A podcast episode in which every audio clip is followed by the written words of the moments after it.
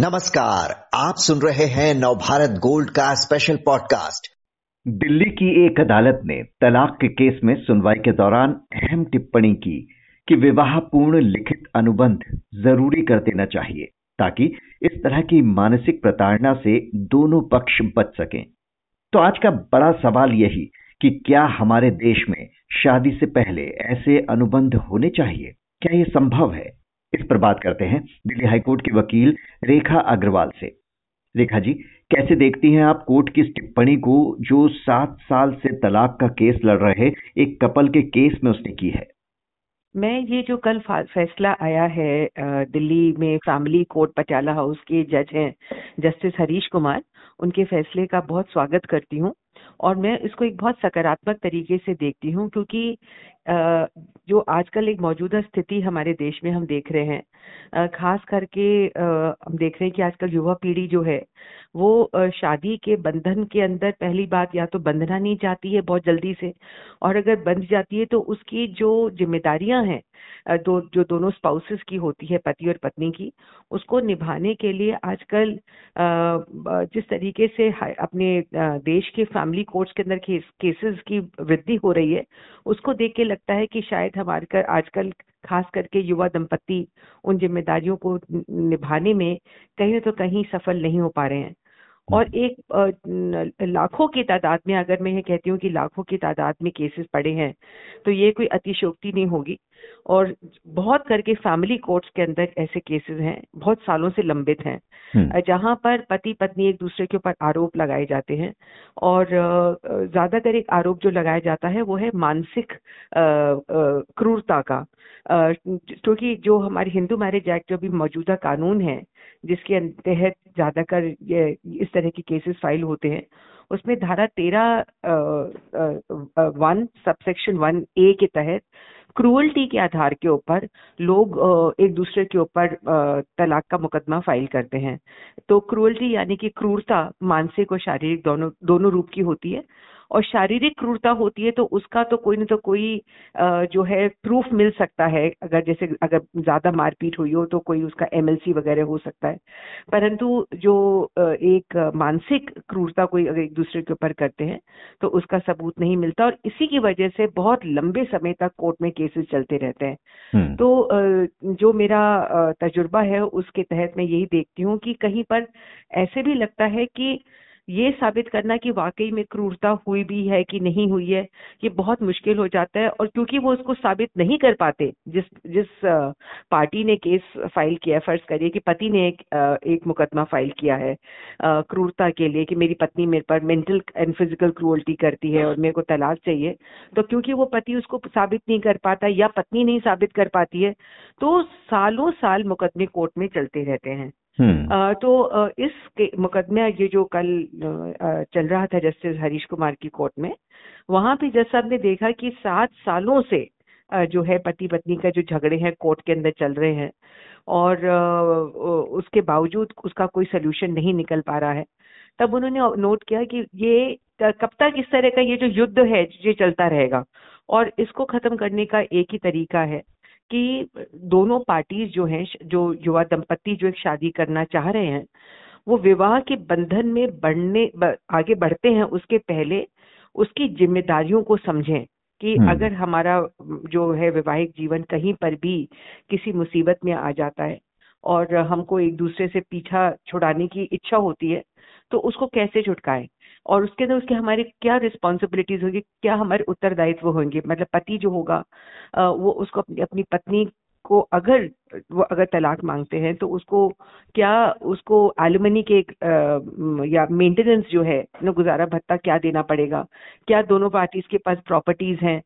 इन सब चीज़ों को ध्यान में रखते हुए जिनकी वजह से कोर्ट्स में झगड़े होते हैं तो हरीश कुमार जज साहब का यह कहना था कि अगर ये बातें पहले ही तय हो जाए और इसके लिए हम्म। कोई एग्रीमेंट बन जाए तो जो ये मानसिक क्रूरता जो और पार्टीज़ के ऊपर होती है कोर्ट में इतने लंबे समय तक धक्के खाते हुए वो खत्म हो जाएगा और एक सकारात्मक तरीके से दोनों लड़का और लड़की दोनों जो युवा हैं वो शादी में पहले बढ़ने के पहले। उन चीज़ों को समझेंगे कि हमारे पास क्या है हमारी क्या जिम्मेदारियाँ हैं दूसरे के प्रति और अगर ये हमारी शादी सही नहीं होती तो हमें उसका क्या खामियाजा भुगतना पड़ेगा? तो ये बातें अगर लिखित रूप में पहले हो जाए तो दोनों पार्टी अगर कल झगड़ा हो जाता है और अगर अलग होना चाहते हैं तो उनको इतने लंबे समय तक कोर्ट के अंदर तारीखों को भुगतना नहीं पड़ेगा। और वो बहुत आसानी से उस एग्रीमेंट को रिलाई करते हुए अपनी शादी को जो है तलाक के अंदर खत्म कर सकते हैं। क्योंकि ज़रूरी नहीं है कि आपको यही साबित करना है कि मेरे पति ने मेरे साथ मानसिक या शारीरिक क्रूरता करी या मेरी पत्नी ने करी। इसको कहते हैं नो फॉल्ट डाइवोर्स यानी कि दोनों की कोई गलती नहीं मान के सिर्फ़ उस एग्रीमेंट के ऊपर रिलाई करते हुए उसके ऊपर निर्भर करते हुए आप तलाक जो है कोर्ट से ले सकते हैं। जी इस तरह के कॉन्ट्रैक्ट विदेशों में तो होते हैं। वहाँ के सेलिब्रिटीज के तलाक के मामलों में ऐसे अनुबंधों की काफ़ी चर्चा भी होती है। पर क्या हमारे यहाँ ऐसा करना संभव होगा? कहीं ये शादी में ही रुकावट तो नहीं पैदा करेगा? आपने बहुत अच्छा सवाल किया, क्योंकि खास करके जो हमारे देश की जो कल्चर है या हमारा जो हमारी संस्कृति, हमारी जो सालों से हमारे मतलब हमारे देश के अंदर जिस तरह की प्रथाएँ चलती आ रही हैं और हमारे धर्म को ध्यान में रखते हुए तो जो हमारे देश के अंदर जो विवाह है वो एक कॉन्ट्रैक्ट नहीं होता। वो दोनों पार्टीज़ ने ऐसा नहीं कोई समझौता कर लिया कि ठीक है लेन देन का मामला नहीं होता। ये एक बहुत ही सेक्रेट बॉन्ड होता है, जिसको हम कहते हैं कि जब तक आपने, खास करके हिंदुओं के अंदर, जब तक आप सप्तपदी नहीं कर लेते, यानी कि अग्नि के चारों तरफ़ आप सात स्टेप्स नहीं ले लेते, सात पग नहीं ले लेते तो तब तक आपका जब वो सात कदम नहीं होते, तब तक आपके विवाह को पूरा नहीं माना जाता। तो जहाँ पर हम उसको एक यज्ञ की तरह देखते हैं कि जो एक बहुत ही उसके अंदर एक धार्मिक दृष्टि से हम उस बंधन को एक्सेप्ट करते हैं तो उसमें एक एग्रीमेंट करना कि भाई अगर कल हमारे झगड़े हो गए तो पति पत्नी को क्या देगा और इतना देगा और उससे ज़्यादा नहीं देगा और इसी तरीके से क्योंकि आजकल खासकर महिलाएँ भी काम करने लग गई हैं तो महिलाएँ भी जो है, पत्नी भी अपने पति को इतना देगी या इतना नहीं देगी तो इस तरह की बातें हमारे देश के अंदर अभी तक, हमारे कानून के अंदर खास करके, अगर मैं स्पेसिफिकली कहूँ तो अभी तक ये परमिटेड नहीं था, जिसको हम कहते हैं प्री नप एग्रीमेंट यानी कि प्री नपचुअल शादी के पहले का एग्रीमेंट हाँ विदेशों के अंदर खास करके जैसे आपने खुद कहा कि सेलिब्रिटीज में, क्योंकि जहाँ, वहाँ पर जब सेलिब्रिटीज बड़े बड़े एक्टर्स एक्ट्रेसेस जो है या स्पोर्ट्स प्लेयर्स जो है जब वो उनकी शादी में कोई भी तरह की दरार आती है और वो अलग होना चाहते हैं तो एक जो एलमनी का जो अमाउंट होता है, वो बहुत बड़ा होता है। खास करके अगर हम यूएसए की बात करें तो वहाँ पर तो जो 50 50 परसेंट जो है शादी में एक दूसरे का अपने आप हो जाता है। जितनी भी संपत्ति शादी के बाद ग्रहण दोनों पार्टीज़ ने अनुग्रहित की है, वो आधे आधे में डिवाइड हो जाती है। तो जो पत्नी है, है अगर उसने नहीं भी उसके ऊपर मेहनत करके उसको कमाया हो तो भी उसको फिफ्टी परसेंट जो है उसको पति की संपत्ति के अंदर अधिकार मिल जाता है। तो इसलिए हम हम देखते हैं कि विदेशों के अंदर ये प्री नप एग्रीमेंट्स जो है हम्म। खास करके बड़े सेलिब्रिटीज में बहुत कॉमन होते हैं।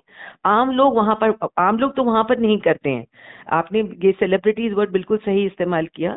ये इस तरह के एग्रीमेंट्स यूरोप के अंदर या यूएसए के अंदर भी बहुत आम लोगों में नहीं होते। ये एक एक ऊपर, ऊँचे स्तर के लोगों के ऊपर होते हैं, जहाँ पे एक मनी का एक जो स्टेक है बहुत ऊँचा होता है। तो अगर हमारे देश में भी ये हो जाते हैं और आजकल मैं जो देख रही हूँ कि मैं वैवाहिक झगड़ों के केसेस जो है बहुत करती हूँ मैं मेरा जो प्रोफेशन है उसके अंदर मैं ज़्यादातर इस तरह की केसेस देखती हूँ। तो मैं देख रही हूँ कि आजकल जो मनी पावर है, यहाँ पर भी जो एक मनी का जो एक है, एक बहुत बड़ा स्टेक हो गया है।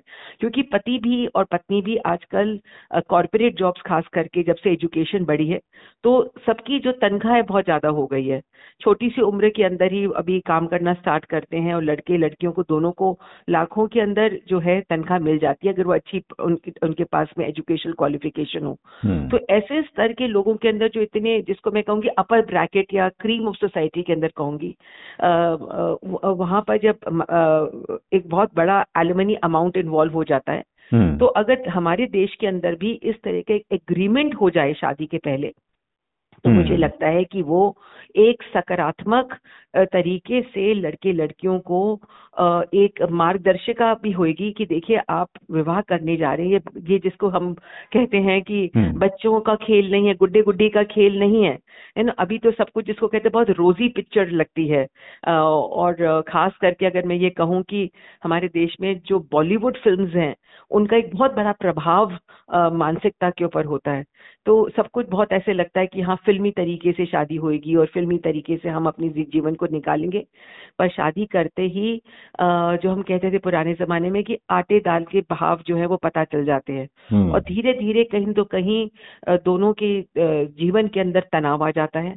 खास करके मेट्रो सिटीज़ के अंदर जहाँ पर पत्नियाँ जो हैं वो भी सिर्फ़ एक हाउसवाइफ नहीं रह जाती है, वो भी उतना का उतना काम करती हैं जितने उनके पति कर रहे होते हैं। तो झगड़े जो है, जिसको हम कहते हैं, अब आजकल एक शब्द इस्तेमाल करने लग गए इनकम्पैटेबिलिटी इनकम्पैटेबिलिटी हो जाती है, दोनों के सोच विचार नहीं मिलते हैं। और क्योंकि अब तलाक लेना आसान नहीं है दोनों को दोनों एक दूसरे के ऊपर उंगली उठाते हैं तो कोर्ट के अंदर भागते हैं या पति केस कर देता है मानसिक अत्याचार का या पत्नी कर देती है। बहुत महीनों तक महीनों तो क्या सालों तक ये केसेस चलते रहते हैं। तो इसलिए अगर हमारे देश में भी मुझे लगता है कि हम्म। इस तरह का एक एग्रीमेंट हो जाए जहाँ पर एक लिमिट ड्रॉ हो जाए कि हाँ देखिए कल अगर हमारे झगड़ा हो जाता है तो मेरी ज़िम्मेदारी इतनी होगी और इससे ज़्यादा मेरी ज़िम्मेदारी नहीं होगी तो दोनों को पता होगा कि एक मेरा कमिटमेंट है मैं उस कमिटमेंट से भाग नहीं सकता हूँ या भाग नहीं सकती हूँ। मेरे को अपने पति को इतना देना ही पड़ेगा या पति को इतना देना ही पड़ेगा अपनी पत्नी को। सो एक लाइन ड्रॉ हो जाएगी और कोर्ट्स के अंदर जो विवाद है वो कम हो जाएँगे और एक दूसरे के ऊपर दोष ढूँढने की जो एक प्रतिक्रिया कोर्ट हम्म। में चलती है जो बहुत सालों तक चलती है जब तक वो जिसको कहते हैं ना कि एक बहुत विषैला रूप धारण नहीं कर लेती है तो लड़के जो पति पत्नी है वो तो मानसिक अत्याचार से और गुजरते हैं कोर्ट के प्रोसेस में। उनके साथ साथ जो उनके परिवार हैं उनको भी एक बहुत बड़ा खामियाजा भुगतना पड़ता है। जी। तो अब- इस परिप्रेक्ष्य में मुझे लगता है कि देश में हमारे अग्रीमेंट्स हो जाएँ तो बहुत अच्छा होगा अब सवाल ये है कि इसकी राह निकलेगी कैसे? हमारी अदालतों में समय समय पर ये मसला उठता रहा है। कई बार याचिकाएँ दाखिल हुई कि इसे ज़रूरी किया जाए। तो कोर्ट और सरकारों का इस मामले में जब भी सुनवाई हुई है, उनका रुख किस तरह का दिखा है? देखिए इसके अंदर जहाँ तक धर्म की बात आती है तो धर्म के माम की बात आने के ऊपर जो विचार हैं दोनों पक्षों के कभी कोर्ट के और कभी सरकार के दोनों अलग हो जाते हैं और दोनों एक जगह जो है मिलते नहीं है। अ, हम सीधा जब हमारे देश के अंदर खासकर मेरे को लगता है कि धर्म जो है एक बहुत ही सेंसिटिव इशू होता है। और जहाँ तक हिंदुओं की बात है उसके अंदर उसको धर्म को एक बहुत ही पवित्र बंधन समझा जाता है उसको कॉन्ट्रैक्ट नहीं समझ समझा जाता जहाँ की ऑन दी अदर हैंड जो मुस्लिम्स हैं मुस्लिम कम्युनिटी के अंदर जहाँ पे पर्सनल लॉ है, वहाँ पे शुरू के अंदर ही तय हो जाता है कि आपको जो पुरुष है, उसको कितना मेहर देना पड़ेगा। तो वहाँ पर जो है मुस्लिम्स की कम्युनिटी के अंदर शादी एक कॉन्ट्रैक्ट होता है, पर हिंदुओं में कॉन्ट्रैक्ट नहीं होता। इसलिए कोर्ट्स जो है, कई बार इस तरह की ऑब्जर्वेशन दे चुकी हैं, पर सरकार जो है, कई कई वजह से मैं कह सकती हूँ उसको अभी तक अपने कानून के अंदर ला नहीं पाई है। और जैसे समय बदल रहा है बहुत चीज़ें हमारे धर्म में पहले नहीं होती थी। आजकल एक म्यूचुअल कंसेंट का डाइवोर्स जो है वो बहुत कॉमन हो चुका है। एक नया विषय जो आजकल एक, जिसके ऊपर सुप्रीम कोर्ट के ऊपर सिर्फ़ एक अकेले को पावर है, वो है इरिट्रीवेबल ब्रेकडाउन ऑफ़ मैरिज तो वो भी हमारी सरकार जो है वो सोच रही है कि उसको कानून के अंदर लाए। तो मुझे लगता है कि कहीं तो कहीं हम्म। जो समय के साथ आगे जैसे कहते हैं कि समय कभी नहीं रुकता है और समय के साथ साथ हमें बदलना चाहिए तो मुझे लग मैं यही उम्मीद कर सकती हूँ कि हमारी सरकार भी इस बात को एक पॉजिटिव दृष्टि से एक्सेप्ट करेगी कि समय समाज बदल गया है समय बदल गया है और समय के साथ साथ चलने के लिए हमारे कोर्ट्स के अंदर जिस तरीके के केसेस आजकल इतने लंबे लंबे चलते रहते हैं और दोनों की ज़िंदगी और खराब होती है, उसको एक सोल्यूशन निकालने के लिए हमें शायद अपने कानून के अंदर इस बात को भी एक्सेप्टेंस देनी पड़ेगी कि हाँ दोनों पार्टीज़ विवाह करने के पहले एक एग्रीमेंट कर लें और इसके अंदर किसी भी पार्टी को बुरा नहीं मानना चाहिए इसको एक आ, आ, मैं कहूँगी कि नेगेटिव दृष्टि से नहीं देखना चाहिए। आ, हमारे समाज में सोचा जाता है कि खास करके कि हम शादी के पहले पैसे वगैरह की बातें ज़्यादा ना करें उसको एक बहुत ही डेलिकेट सब्जेक्ट समझा जाता है कि इसके बारे में बात ही नहीं करनी है। तो हम्म। अगर पहले ही कर लो झगड़ा होने के बाद बाद में तो करोगे ही। वहाँ पे तो कहते हैं ना कि गड़े मुर्दे भी निकालोगे आप एक दूसरे के कि तुम्हारे पास ये है तुम्हारे पास ये है। तो आ, दोनों पार्टीज़ एक दूसरे को मॉनिटरी बातें छुपाने की कोशिश करते हैं और पुरुष जो हैं वो आ, महिलाओं को आलमनी नहीं देना चाहते। साथ साथ जो महिलाएँ हैं वो भी अगर आज कम का, कामकाजी हो गई हैं तो वो भी अपनी सैलरी को छुपाने की कोशिश करती हैं। तो क्यों ना जो खटास बाद में आने वाली है हम्म। उसको हम आज ही पहले ही जिसको हम कहते हैं कि उसका एक वेल प्रिपेयर्ड होके आगे चलें तो मुझे लग मैं यही उम्मीद कर सकती हूँ कि सरकार जो है इसको जो कानून के अंदर अमेंडमेंट लाएगी और एक संशोधन करा जाएगा कि भाई ये एक कंपलसरी करा जा रहा है कि दोनों को अपनी जिम्मेदारियाँ जो है एक दूसरे के प्रति जी। वो आपको पहले से मालूम हो खास करके आर्थिक और अग्रीमेंट के अंदर सिर्फ़ जो हरीश कुमार जज साहब ने जो कल कहा है फैमिली कोर्ट ने वो सिर्फ़ एक आर्थिक उसके लिए नहीं कहा है कि आपको अपनी लिमिट जो है वो तय कर दी जाए। एक दूसरे के प्रति और भी जो जिम्मेदारियाँ होती हैं पति पत्नी की एक अच्छे संबंध को चलाने के लिए वो भी उसके अंदर लिख लिया गया है। तो जो। आप कोर्ट में पहुँचे उसके पहले अगर जैसे ही आपके विवाह के जीवन में कोई प्रॉब्लम आती है तो दोनों पार्टीज़ को ये अधिकार है कि उस जो जिस अब ये अथॉरिटी भी जो है तय करनी पड़ेगी सरकार को कि अथॉरिटी होएगी कौन। कौन सी अथॉरिटी के सामने आप ये एग्रीमेंट करेंगे? कि आप कोर्ट में जाके करेंगे? क्या कोई फैमिली ऑफिसर्स बनेंगे जिनके आगे या वेलफेयर ऑफिसर्स बनेंगे जिनके आगे आप ये एग्रीमेंट करेंगे जहाँ पे उस एग्रीमेंट की कानूनी तौर के ऊपर मान्यता होगी अगर आप अपने पेपर के ऊपर कुछ भी लिख लीजिए अपने घर में बैठ के पर क्या वो आपने अपनी खुद की मर्ज़ी से किया है, बिना किसी दबाव के किया है कि आपने सच सच उसके अंदर अपनी आर्थिक पोजीशन के बारे में लिखा है। तो इन सब चीज़ों को भी तय करना पड़ेगा। इसके लिए सरकार को एक अथॉरिटी को नियुक्त करना पड़ेगा।